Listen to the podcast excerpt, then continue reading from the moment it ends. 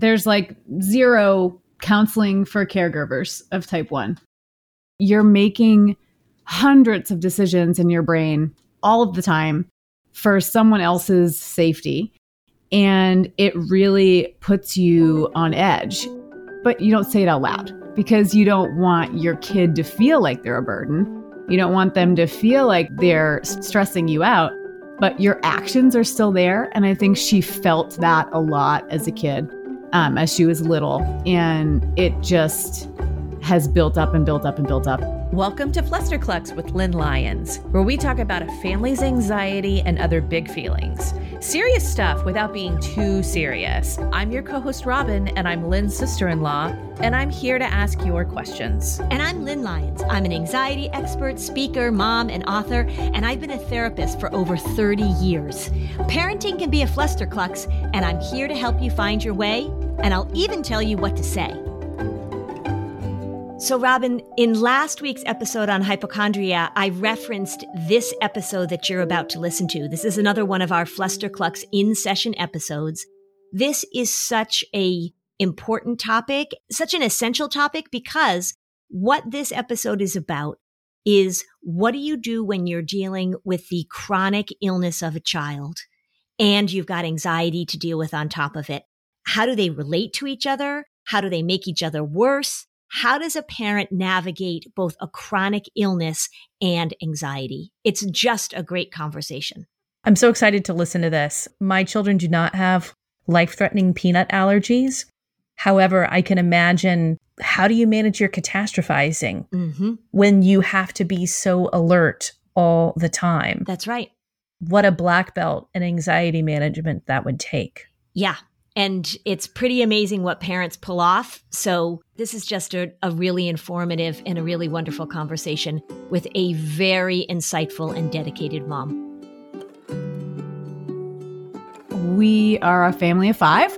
We've got a two year old, we have a six year old, and a nine year old. And the nine year old is my only daughter, and she has type 1 diabetes. Mm-hmm. She is very much a typical firstborn you know, she loves to help out around the house and she doesn't like to disappoint people and follows the rules and mm-hmm. all of mm-hmm. that jazz. And I think just very much like what I wrote about, like my family's generational anxiety really affected her. Mm-hmm and her i don't like calling it a disease her difference you know that affected me and my anxiety because as a caretaker, it's such a burden. And when you're in the beginning of it, you just kind of do it because you have to. Mm-hmm. Then, like, it kind of slowly takes its toll and makes you. Um, we was just listening to your podcast yesterday about how it's this outcome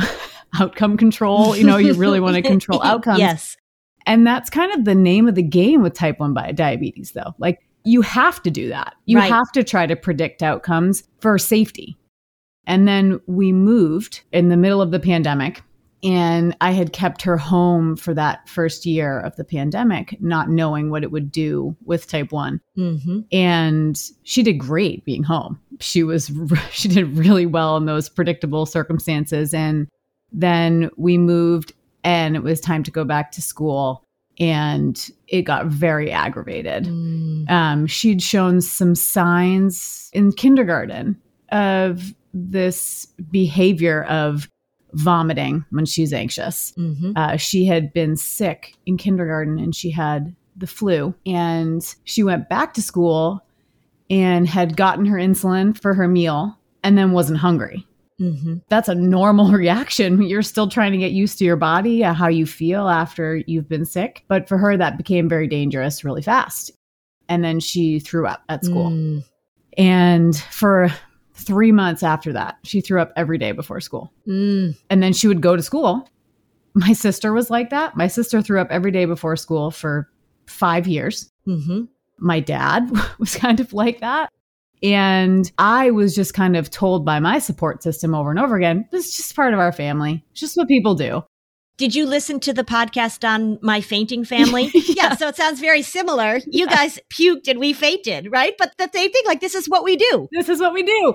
But like with the diabetes piece mixed in, that can't be what we do. Right. So it forced our family to, well, at the beginning, it didn't force our family to do anything. It, I just panicked all the time about it. And I, I elevated the situation very much by being like, you can't do that. Of course, that's going to make it worse. You know, it, I don't think I realized how anxiety based it was. I just thought it was just like kind of this gut reaction. And, mm-hmm. and she had similar issues with like sleep, where we were really, really rigid about it. And then we found it went away once we were like, I don't care if you can't sleep, fall asleep on the couch and then we would just bring her up to her bed and then it resolved itself. Hmm. Our heightened reactions to a lot of those things made it so much worse for her. Yeah. It really became apparent when I started actually addressing my own anxiety, which felt uncontrollable about nine months ago. And I reached out to a therapist on my own, like, it's time. It became very apparent to me and listening to your podcast that this doesn't have to be our life. Mm-hmm. and we can reframe things and we can relearn things. And i'm feeling extremely hopeful. So even though she was she still has these episodes where she gets anxious and vomits immediately. Yep. We are at the place where i am not like we are hopeless. This is going to be our life forever. I'm more i'm like okay now i know what i need to do. I know she needs to become more autonomous I know I need to take steps to removing myself from some of her care so she can trust and rely on other people to care for her and become less dependent on me. But this is where the vomiting piece is the problem mm-hmm. because it's this nasty cycle where it makes me so uncomfortable to put her in an uncomfortable situation because it can get dangerous really fast. Mm-hmm. I was just so interested in your take on how to develop autonomy in a kid when it's so much about pushing yourself to that uncomfortable point right. to grow. But that uncomfortable point can be life threatening so for her if it becomes a vomiting situation when her blood sugar is low. So it's a really touchy thing. And it makes me sad because i see she's such a wonderful kid. She's mm-hmm. so great. And I don't want it to hold her back in life. Mm-hmm. And I know what needs to be done. I just don't know how to get there. Has she had any therapy for her anxiety? She just started. She just started like week three. She's doing Zoom therapy. Okay. And it's within the same practice that I'm going to. And we've all agreed that it's okay to share information with each other and she's allowed to say when she doesn't want her to share things with me. But that's made it really helpful because my therapist is actually her therapist's advisor. My recent issues have come from that. It's a really great dynamic right now. Good. Um, so she's just started that. Okay. Because you've probably heard me say, I don't know, 8 million times that it makes no sense to me that you would have a child in therapy for anxiety, not have the parents involved. I agree right? And it happens all the time. So good. So I'm glad to hear that there's all sorts of communication about that. Yes. What does your daughter say about it? What does she, how does she understand the anxiety piece of it? She knows she gets worried. The word anxiety doesn't, I mean, it doesn't really compute. She, she knows that things scare her. Okay. And that she has what I call like overreactions to them. Like she gets very emotional very fast. Okay. Worry is a totally fine word to use Worry and anxiety are technically two different things, but it doesn't really matter. And I, and I talk to kids a lot about worry because that's what this thing is driven by is worry. She has strong reactions, quick reactions. A really good example actually is she had had a we scheduled her therapy sessions for the morning so she can get to school. We had this one conflict in the morning where my husband had a meeting and I had to take my son to school and nine years old is a very appropriate age to be home alone for 10 minutes, mm-hmm. especially if you're on a Zoom call with your therapist. yes. When she found out that no one was going to be home, this was going to be her first time, she exploded. She huh. would not go to her room to start her session. She fake vomited. Oh. She admitted it right afterwards. She okay. said, I faked that so that you wouldn't so it's starting to be a tool also. Uh-huh. After her session, she came down and immediately vomited. Mm. Like, uh, even though she felt great, like it was, she was just so elevated and so activated. And it just became this response mm-hmm. for her. And it was like, wait a minute, you just succeeded. You just did it. You were home alone mm-hmm. and you you did the thing and now you're vomiting? I don't get it. So that's just a good example. It's like she completely overreacts. Like her nervous system is obviously off the charts and her quick reaction is vomit. Okay. What does she know about the connection between her brain and her body? Between her worry and her body? Does she understand that at all yet? We've talked a lot about it because of what I've gone through in therapy, talking about that her body is for her mm-hmm. and that it's giving her a message and that it's a good thing generally. so when she's having the feelings, she knows, well, my body is telling me this is just something new or my body is telling me that this has scared me in the past and I should just be alert. I don't know what she knows about the connection between the vomiting aspect. Okay. And what's going on. So I would change that language a little bit. She's saying, My body is telling me. What we want her to understand is that it's really her worry that is then activating her body to respond in a certain way. Mm. So her body really is just doing what it's told. We want to get to the pilot and not talk about the plane. Okay.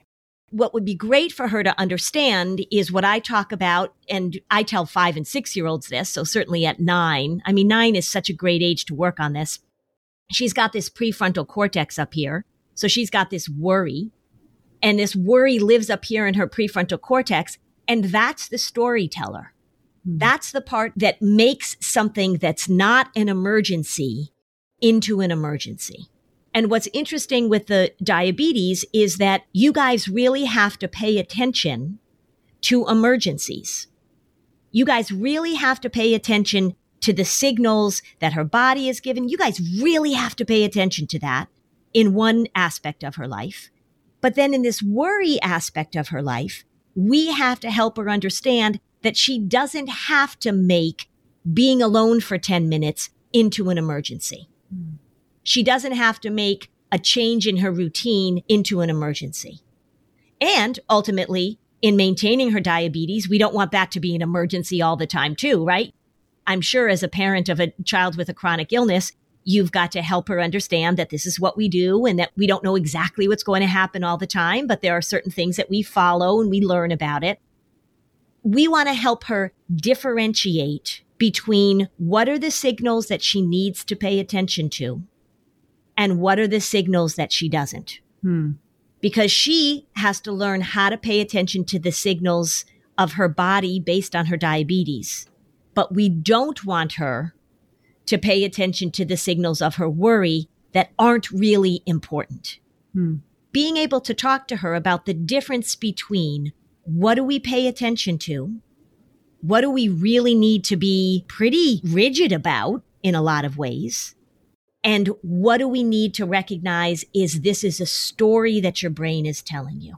Hmm. When you say, okay, so I'm going to leave you alone for 10 minutes, I want her to know what her worry says. I'm guessing her worry said, no, this is a dis- emergency, emergency, emergency, right? Her worry said, right. this is terrible. And then told her a big story or maybe just a small story. It could be a fast story about what happens when she's alone for 10 minutes. Right.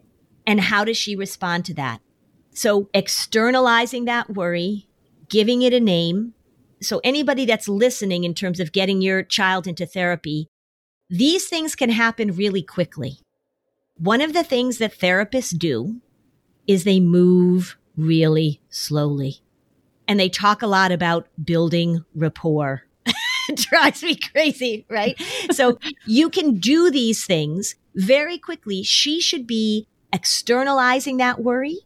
She should be learning about it, just as I'm sure she's had to learn a lot about her body and her diabetes and how it works and what she has to pay attention to, all that education that's so important for her and for you.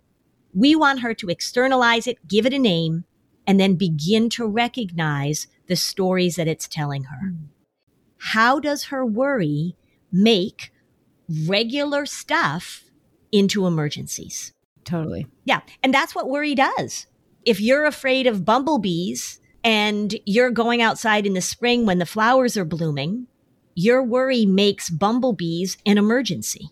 Hmm if you're afraid of germs your worry makes going into a bathroom in a restaurant, if you'll even go into a bathroom in a restaurant, an emergency. Everything becomes a crisis. Right. And what you're working on now is the vomiting that cheese does. That for you really felt like an emergency. Yeah. It became sort of this emergency jambalaya. totally. where something was triggering her emergency. She would vomit. That would turn into an emergency for you. Yes. So then we had all the worry parts saying emergency, emergency, emergency. So you've done a good job of recognizing that her vomiting doesn't have to be an emergency. Right. Picture the thing that you've always wanted to learn. And now picture that you're learning it from the person who's literally the best in the world at it. It's fantastic, and that's what you get with Masterclass. I recently listened to Matthew Walker's talk on sleep and the importance of consistency with sleep. I loved Bobbi Brown's Masterclass, gave me all these tips about putting on makeup because, you know, I'm in front of a camera sometimes and I want to look good, and Bobbi was such a big help. So, this year, learn from the best to become your best with Masterclass. Don't just talk about improving. Masterclass actually helps you do it. Like I actually put on makeup the way that Bobbi Brown taught me how to put on makeup. This year, learn from the best to become your best with Masterclass. Don't just talk about improving, Masterclass actually helps you do it. Masterclass offers over 180 instructors. So, whether you want to master negotiation with Chris Voss, think like a boss with Martha Stewart, or maybe you want to learn how to just make your makeup look better with Bobbi Brown or sleep better with Matthew Walker, with Masterclass, you get unlimited access to intimate one on one classes with the world's best.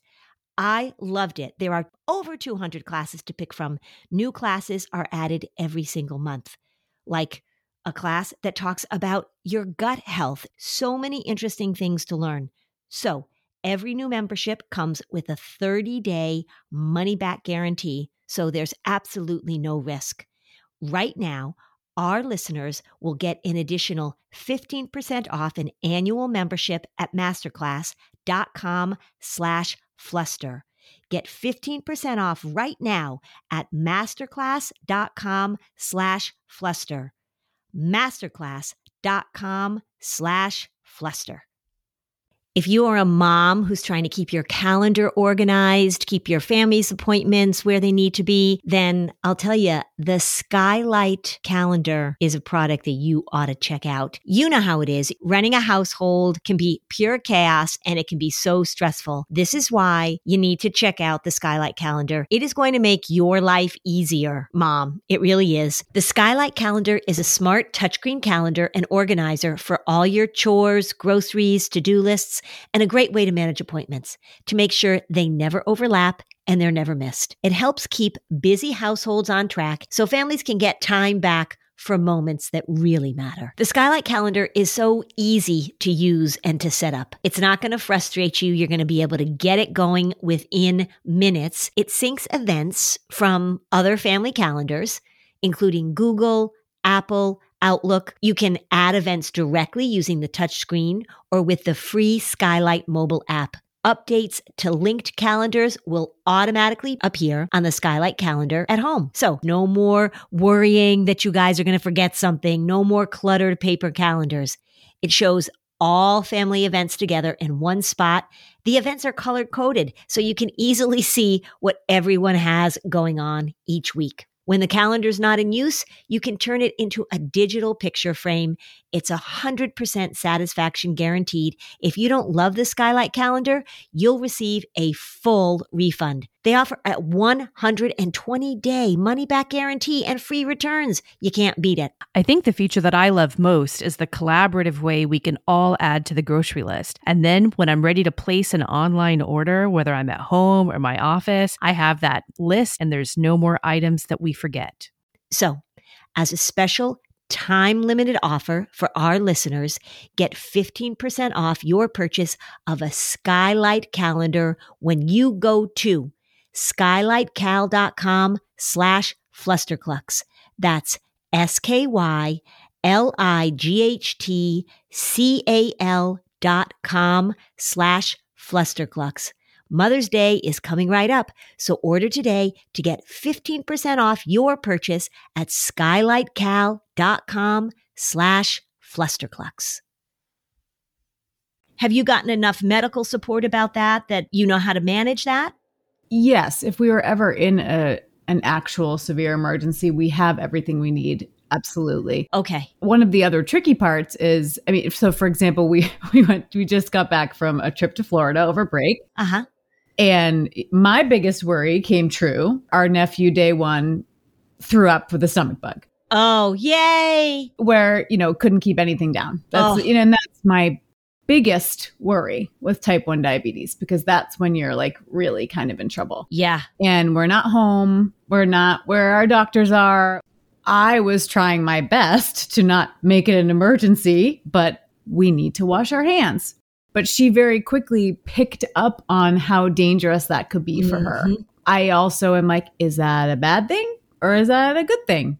Is this a skill she actually needs to have as a person with type 1 diabetes to know how dangerous that can be for her and to just do what she can do mm-hmm. about keeping her herself clean but you know but the the piece that we were doing was like okay well now i'm going to have to compute these other 5000 decisions of i'm not going to give you your normal amount of insulin because i want to keep you a little bit on the higher side in case you do get this bug and she just picks up on that extra piece that, of course, my husband and I are giving off, even though we're trying not to.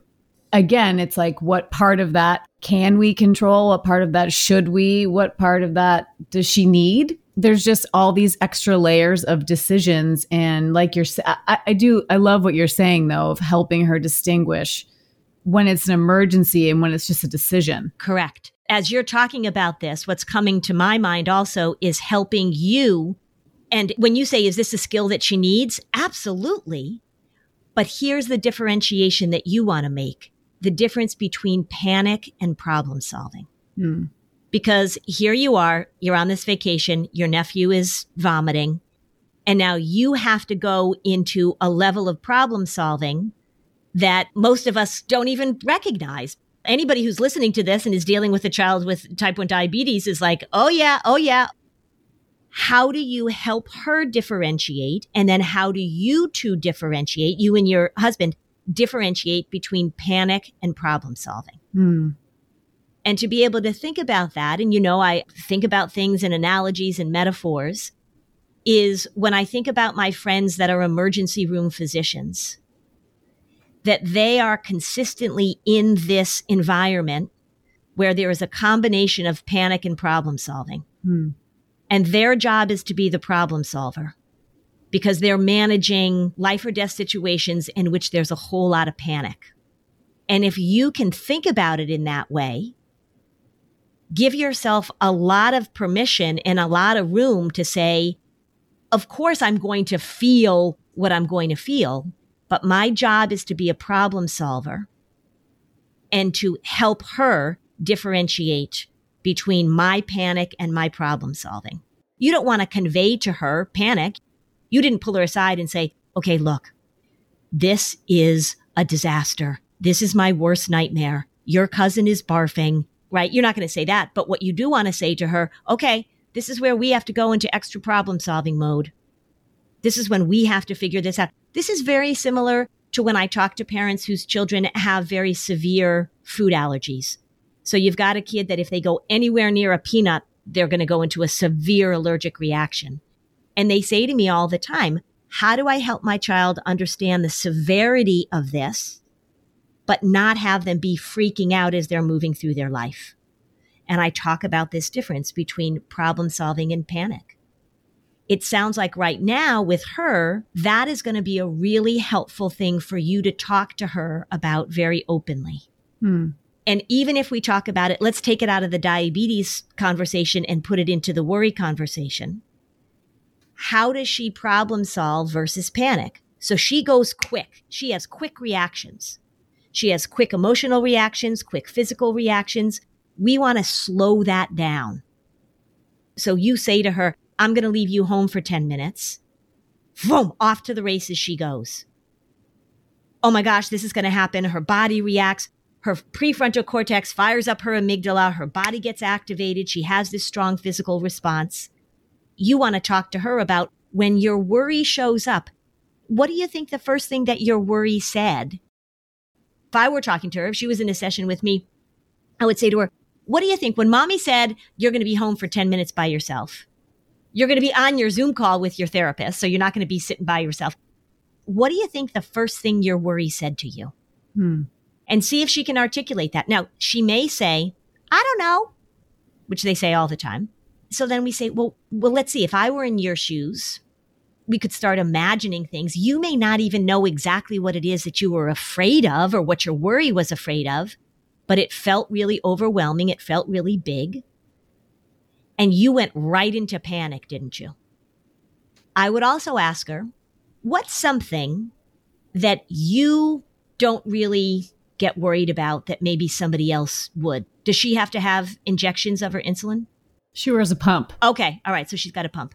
Because a lot of kids that I've talked to who are type 1 diabetics, they'll say some kids are so worried about needles and shots, and that's just a part of my day that definitely has happened. I mean, her her brother, he got his flu shot. He bit me unexpectedly. Oh. That was fun. And she was just sat in the front seat and was like, "Okay, then go ahead." yeah, she definitely gets it from that aspect. Yeah, sure. So shots might be one thing that she really handles very well. And if you talk to kids about other content that's not theirs, as a way for them to understand how worry works. The content doesn't matter to me. The content doesn't matter to me you know, I tell this story all the time when kids are afraid of shots. I said there was a girl that was 18 and she needed to get some immunizations to go to college. And she was so terrified about it, she wasn't even going to go to college. And I'll be telling this to a kid who gets shot. They say, that's crazy. That's nuts. Yeah. So what do you think her worry was telling her? Begin to talk to her about how does she understand this part of her that creates these reactions and how is she going to respond differently to that part of her hmm. and you can say to her one of the things that i'm working on with my worry is that with your diabetes there are things that i have to do or things that come up and my worry really can get panicky about that and i've really had to work on that you could give her the example when your cousin started throwing up my worry said elise this is a disaster. Oh no, oh no. And I had to say, worry, you can be there. You can say what you want to say, but I'm going to be a problem solver right now. Hmm. You can come up with other situations. What might be another situation in which we really need to problem solve, but somebody else might panic? And the panic isn't really what we need. That's what your worry is doing to you. If, say, she gives me a really great example, mm-hmm. it's important for me to like not reassure her that that's not going to happen. Right. Like, so I just move directly into like, that's a very understandable worry. Mm-hmm. And then kind of pose the question about somebody else's worry instead of, yeah. Because I've been trying to be really careful too, because she definitely always wants to know the uh-huh. outcomes. Yes. After listening to your podcast, I've, I've very much been trying to not reassure her. Right. It's hard, isn't it? Because I really don't know if they're not going to happen either, right? And that was a big thing with going to school. Give me an example of what she might be seeking reassurance about. Sure. She's joined student council, which is awesome. And they were having, uh, they were participating in uh, Winterfest activities. They were doing opening ceremonies. Uh-huh. And she was very concerned about it and was, you know, saying, well, what if I have to stand up in front of people? What the day is going to be different? What if, you know, what if the nurse can't find me? What if all these things? And I, and I was just really trying to say, like, I can't, I can't tell you what's going to mm-hmm. happen. But I can tell you that you can handle it. Mm-hmm. Good. That's been language that's been helpful for me is whatever happens, you can handle it. Yes. Eh, we have to be consistent with that. That is a message she needs to continue mm-hmm. to hear. So it's interesting to think because that is probably a reason I haven't asked her, but what about this is worrying you? Because I'm like, well, and am I going to have to tell her it's not going to happen? Yeah. you know, if I ask her what's worrying her, and then if she doesn't get an answer, is it going to then be like, well, now I'm definitely not staying home alone. You know? Yeah. Use your language. If you say, what about this is worrying you? What we want to say is, what is your worry telling you about this? Mm And then you come back to, oh, there's that uncertainty again. So say, you know, she's worried about the winter festival. What if this? What if the nurse can't find me? What if the, you go, oh, there's worry. Worry wants to know everything. So worry says, in order for me to move forward, I have to know exactly what's going to happen. And what I'm telling you is that you are a problem solver. So we can't know. So this is rolling around in the mights and maybes of life. Because mm. we can't know exactly. Can we kind of know? Sure. And for her, with her diabetes, she does have to do a fair amount of planning and thinking right. ahead. So she's a really good problem solver. And then worry comes in and says, oh, I don't know exactly what's going to happen. So continuing to say to her in that general way, in that process way, oh, there's worry. Worry wants to know. Worry's making up a story. And you want to talk to her about how it is that you and she, how your family handles unexpected things. Hmm.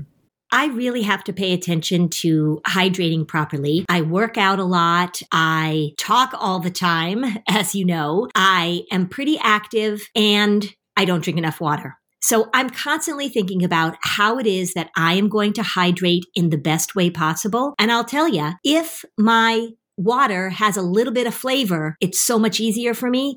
And if I can get those electrolytes, if I can get more bang for my buck, it's just so much better. I have been using liquid IV. I put it into a huge glass. I put it into the refrigerator. It's cold. It's very tasty. I've been putting it in my water bottle when I go to the gym. The packaging is so convenient. I actually look forward to drinking it, which is not something that comes naturally to me. I love the lemon lime flavor. They've got a sugar free option option that is really great. So I think that if you're somebody like me that has a difficult time getting in the amount of hydration that you need for your body, Liquid IV is a great option. One stick, 16 ounces of water, it hydrates better than water alone. It's got three times the electrolytes of the leading sports drink, and it doesn't have all that sugar. It doesn't have artificial sweeteners, eight vitamins and nutrients just for your everyday wellness.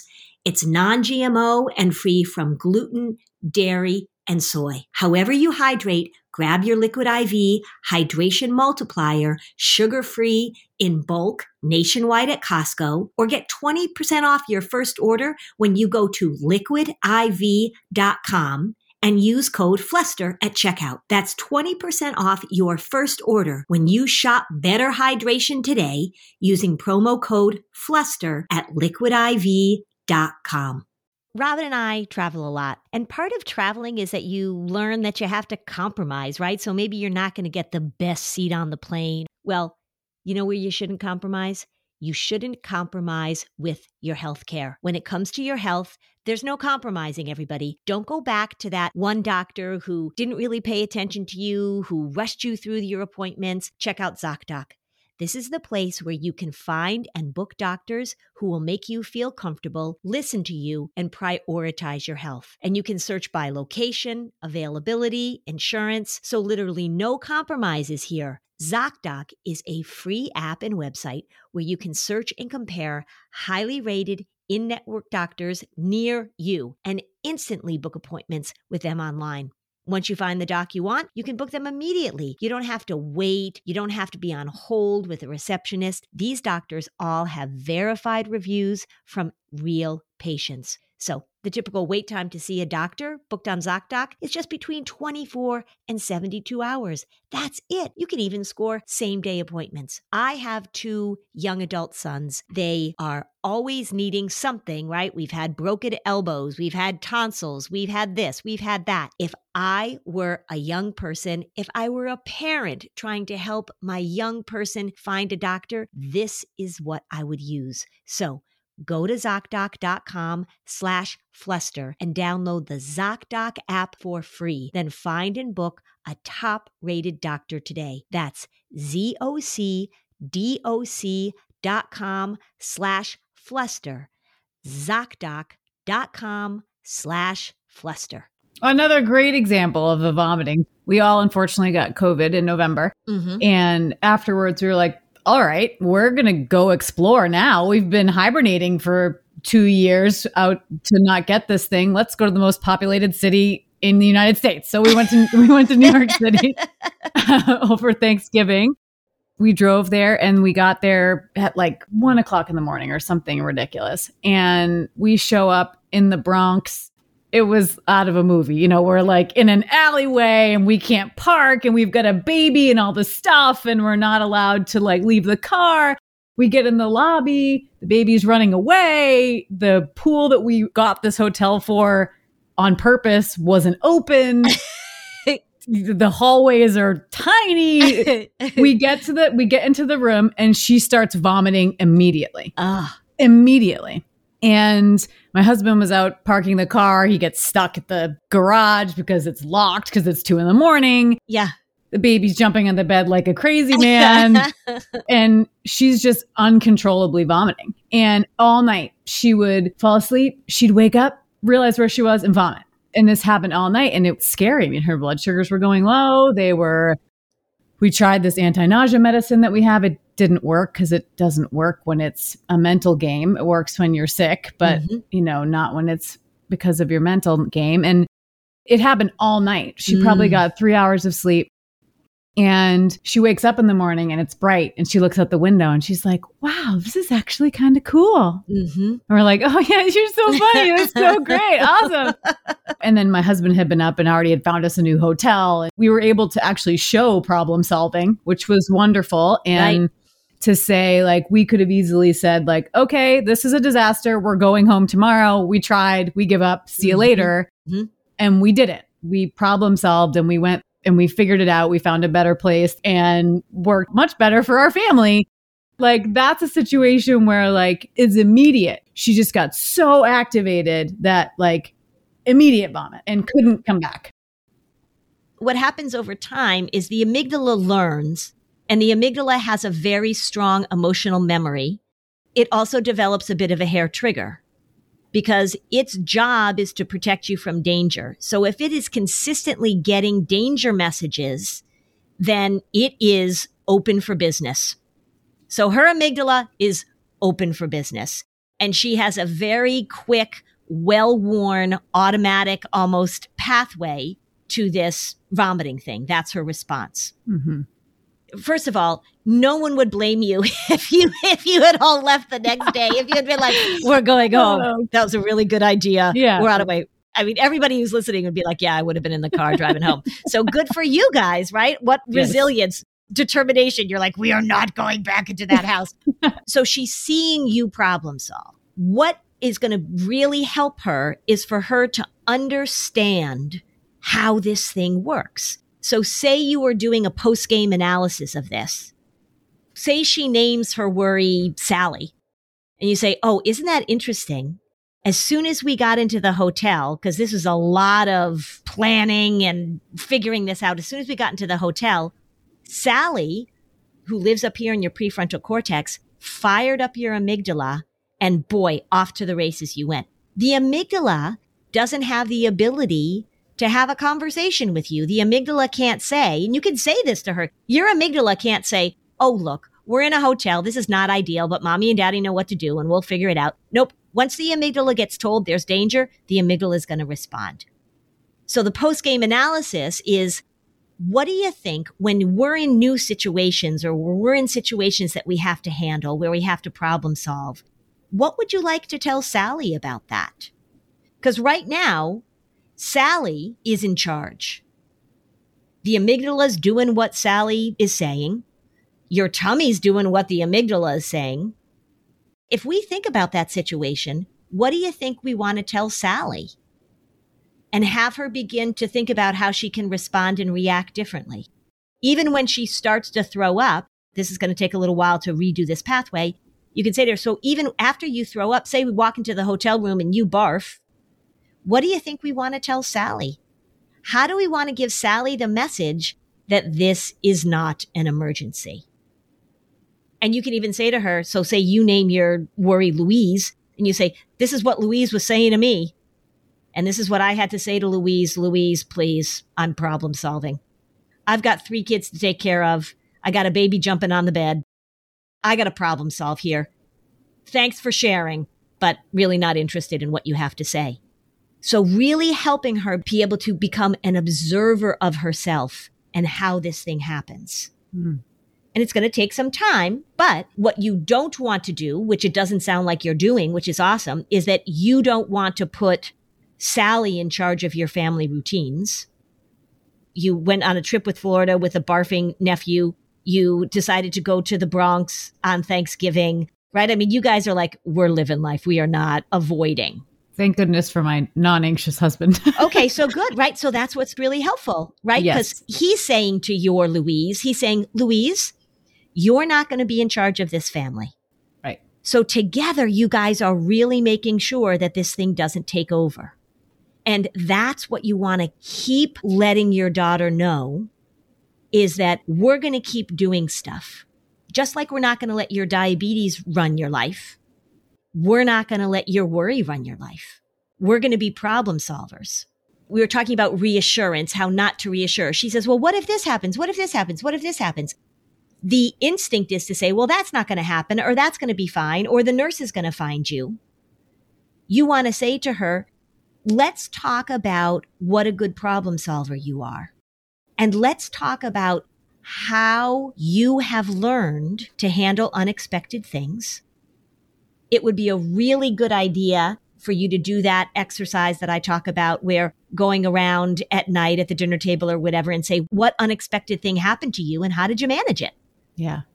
You have to give yourself a lot of credit because you and your husband are showing her problem solving over and over and over again. And you just want to keep demonstrating that to her, but then you want to give her a little narration to go along with it. Mm. You could say to her, We walk into that hotel do you know what my worry was saying? My worry was saying, This is terrible. We're going home. And I had to say to the worry, Thanks for sharing. How did the rest of the trip go? Did you guys have fun? It was awesome. We had so much fun. So then you want to say to her, So what would have happened if my worry and your worry had teamed up and decided what we were going to do that night? We wouldn't have had that trip. Thank goodness daddy Daddy's worry goes straight to problem solving. Okay. And that's what got us a fantastic hotel. Right. Because his worry took him to problem solving instead of panic. Yes. So you can give her those examples and you can tell those stories so that she begins to see the difference. The other thing you want to pay attention with her, because the vomiting happens so quickly, is how to work on stopping the cycle after she vomits the first time. Yeah. And so, does she have any skills for that? Has anybody talked to her about that? Not yet. Okay. We haven't gotten there. I mean, because it was when it was before school, like when she was, you know, new school, new town, new this, it was like she vomited seven or eight times mm-hmm. before school. It was so sad. It was just like over and over and over again. It hasn't been like that for quite a while. I mean, except for that New York trip, that overnight. Okay, good. But yeah, she definitely needs skills for how to not continue the vomit after it begins. I've created some. I don't know if they're real. Like I've just noticed that like yeah, sitting and watching TV is probably the least helpful thing she could possibly do. She needs to get up and do something, okay, coloring or helping me pack lunches or like activating that monkey brain, getting her engaged in something. Correct. Uh, that's just something I've found. It's not necessarily a tool that we've been given. I'd love to hear if there are better tools. Well, no, that's good. What you're not doing, which is great, is that you're not focused on having her be calm and relax and lie down and all that kind of stuff. I mean, that helps for some people, but I use the term unhook. Some people say, oh, well, we have to give her distraction. I don't like the term distraction so much because to me, when I hear kids talk about distraction, and particularly as they get older, distraction is about like, I can't think about that. And that's never, that becomes an elimination strategy for me. So you're saying, let's get you engaged in your life. Let's keep moving. Let's keep doing the things we need to do. So that's awesome. When she vomits, what's her response to it? It depends where it is, honestly. I mean, she tried STEM club at school, which I was so proud of her because yeah. it's very out of her realm of, you know, it was getting to school early, a, a new room and, a, you know, all of those things. And we get there and I realize that I haven't really talked to the nurse about when she arrives at school. Mm-hmm. And we live three minutes from the school. And we recognize that there's no nurse there as I'm dropping her off. And so I still leave her because I've got the baby in the car. And then I'm like, I gotta go, you know, see ya. And then I get a text vomited in STEM club and mm-hmm. she's fine. She's, can you just bring her some extra clothes? Went and brought extra clothes. And I, but then like later on in the day, like after it was all over, she vomited again. Mm-hmm and it was like she it was already over she made it through the thing mm-hmm. the nurse was now at school and she vomited again that was like very unpredictable to me you know my therapist has said to me like the fact that she stays at school is yeah. actually a very good sign like that she's she's very resilient she yes. doesn't she's not like willing to let this thing ruin things she loves part of me is like i don't think she thinks it's an option to leave school uh, yeah. which is probably really why she's staying but I and I agree with that. I think it's amazing that she's not like crying, I want to go home. Yeah. But if it's at home, it still can go of many different ways. Like she can vomit once and then like tough it out and it's time to walk out the door. So she's fine. Mm-hmm. If she's got like two hours of anticipation on board for something, it can go very differently. It can be on, you know, every 20 minutes. It mm-hmm. can, it, it definitely varies how she reacts after the first vomit. Okay, so that would be something that you want to work on with her. That would be a target that I would go after pretty early if I were working with her in therapy is that when you vomit, because if we start saying, oh, the goal is to not have you vomit, then we've really gotten ourselves into a trap. When you vomit, how are we going to respond to that? Because that's indicative of something. That's just the sign. Your worry fired up your amygdala and sent that message to your tummy, right? That's just a sign.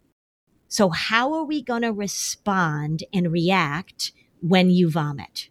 And give her some language for that.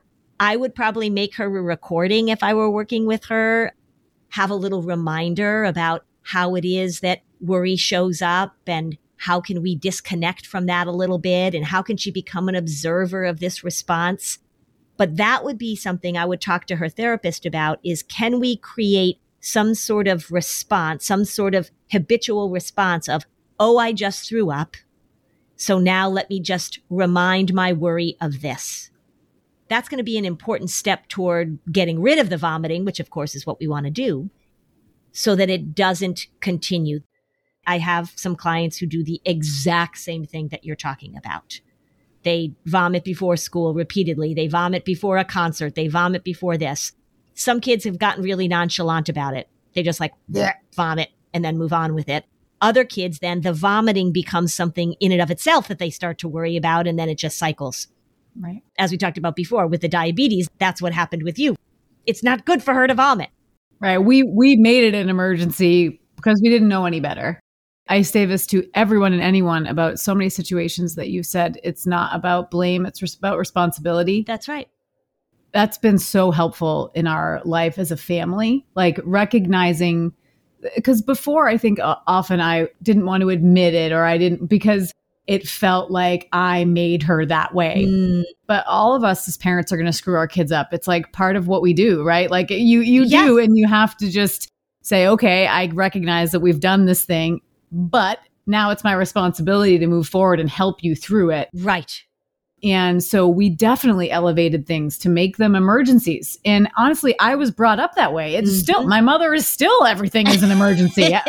I grew up in a Jewish household where like everyone just says it's, it's Jewish guilt. Uh, yeah, that's the way we are. We're just exuberant. Like, no, these things are like, emer- they don't need to be emergency status. And I think that's a default of mine sometimes also, just because of how I grew up.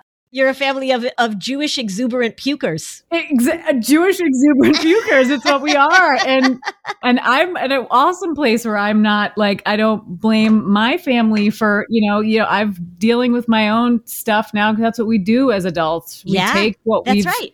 been given and then we move forward and we have to grow. And so yeah, I, I definitely given a lot of that emergency status issue to her. I love the thought because it's very easy to remember of panic to problem solving. That's right. And she's going to love problem solving. She's she loves STEM and science and engineering and so problem solving is actually very much like in her nature. She loves to do that. So using that language I think will be really really helpful with her. It's awesome. Let me add a third category to this. Okay.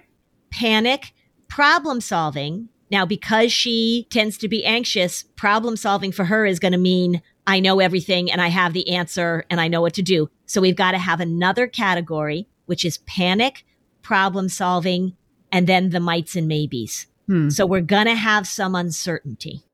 So you want to think of examples where you can't know everything ahead.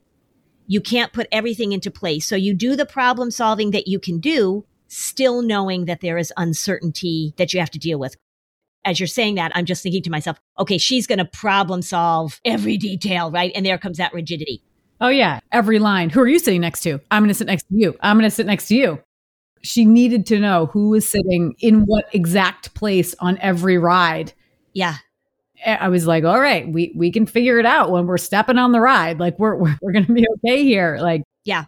So that's the third category because there's yeah. panic, there's problem solving, and then there's the mights and maybes. You know, that would be a good example. We don't need to problem solve where everybody is sitting on what ride. We don't need to problem solve that. Right. We don't need to problem solve exactly what's going to happen at your STEM meeting. We don't need to problem solve so give her those three categories, panic, problem solving, and mights and maybes. And then when she brings it up, then you can say, now we've done some problem solving. This is a mights and maybe. Mm-hmm. This is a mights and maybe. Being able to talk that through with her because that's where you want that flexibility to show up. Yeah, that's so good. I mean, I, I can already see a difference in my six year old putting some of these things into place that I've learned with him already. Yeah. And even just how independent he already is. Even though he had he was nervous on his first day of school or he was this or he was that, like he's confident that he can do it himself. You know, it, it is harder to go backwards with her of like, can I get you your vitamins because they're right next to me? Yes but you can also get off your butt and go get them for yourself yeah. or you can come get your water or you can put like these are simple things we're talking about here you know and so some of that comes into play also where she she expects me to do a lot of it because i have her whole life including the problem solving. Right. You can talk to her very directly about that. You can say you know what? I have had this mindset that i'm supposed to do everything for you and i'm realizing that is not very helpful I tell parents, I want you to pick three things that you consistently do for your child that they can do for themselves. And I want you to stop doing them and be very open about it. You could have a conversation with maybe the two older ones. The two year old, obviously, we're not going to send him off on his right. own yet. But to say, I've been doing this and this and this. And now it's time for you to graduate out of that. Yeah. So you can be very direct about that. The universe has kind of messed with you because you come from this family with a lot of worry and you have a tendency to be pukers and your mom was a worrier and then you have your first child who's diagnosed with type 1 diabetes. It's sort of like let's see how we can really mess with elise and see what right. goes on here right? Right. What a fabulous job you're doing in thinking about this. You are on the right track. Well that's wonderful to hear. And i honestly the past six months have been huge like yeah. listening to your podcast, being in therapy myself. I, I actually, the reason I think I me- mentioned this, you had done a whole session for her whole school system. Oh, and they had sent out the the podcast, and I was just like listening to it, like gripped to everything. like this is my life. And then I just like binged your podcast for you know a month, and it really it's it's amazing. It's such huge work. Fantastic keep it up. Just be very concrete. It's great that you've got this great therapeutic collaboration going on with you and with her. Use that language. I want her to name her worry. I want you to name your worry and really start helping her differentiate between these different ways of responding. Thank you so much. You're so welcome. Thanks for sharing your story with everybody. I'm sure there are going to be a lot of people that can relate to this in a lot of ways. Next week, we're going to have our own little movie party because we're going to talk about the new Disney movie Turning Red. And I have big news. Breaking news. She finally watched Inside Out I did. after after pretending for years that she had. so if you haven't listened to the podcast, there's a whole thing of I hadn't watched Inside Out. And of course, everybody who I see for therapy and a lot of people who know what I do for a living would say like, "Oh my god, did you see Inside Out?" And I would say, "No, I haven't seen it." And then people were shocked. What do you mean you haven't seen it? And there would be this long, protracted conversation of me explaining, I'm going to see it. So I just started lying. I just started lying. Like people say, Oh my God, have you seen Inside Out? And I would say, Yes. Did you love it? Oh my God, yes, I loved it. I watched it, everybody. So we're going to talk about that next week. So you might want to watch that or the new Disney movie Turning Red, which I'm watching tonight with the family. I hear oh. it's supposed to be amazing. All right, well I got to watch that. I can't lie about that. I'm going to break my streak or I'm going to continue my streak of watching movies and then telling the truth about them. Good for you. Woohoo! Everybody goals. So join the Facebook group so that you can ask Lynn your question on an upcoming episode. Thanks for joining us on another episode of Flusterclux. Bye, Robin. Bye, Lynn. When it comes to raising kids, there's so much to consider. Things like what do we feed them? When do we feed them? How do they sleep? What does it look like to raise kind kids? How does their nervous system work? How do I keep myself calm? What are my triggers? There's so much that comes into play, and we are distilling all of that information for you at Voices of Your Village podcast, where we bring experts in the field of early childhood and education and psychology and across the board so that you don't have to comb the internet for information you get to show up and hang out and have shame free, judgment free conversations and insights into what it looks like to raise kind, empathetic, emotionally intelligent humans. I'm Alyssa Blask Campbell. I have a master's degree in early childhood education. I'm a mom of two, and I am walking this journey right alongside you doing this work. Come hang out with me at Voices of Your Village, and we can dive into real conversations with actionable tips.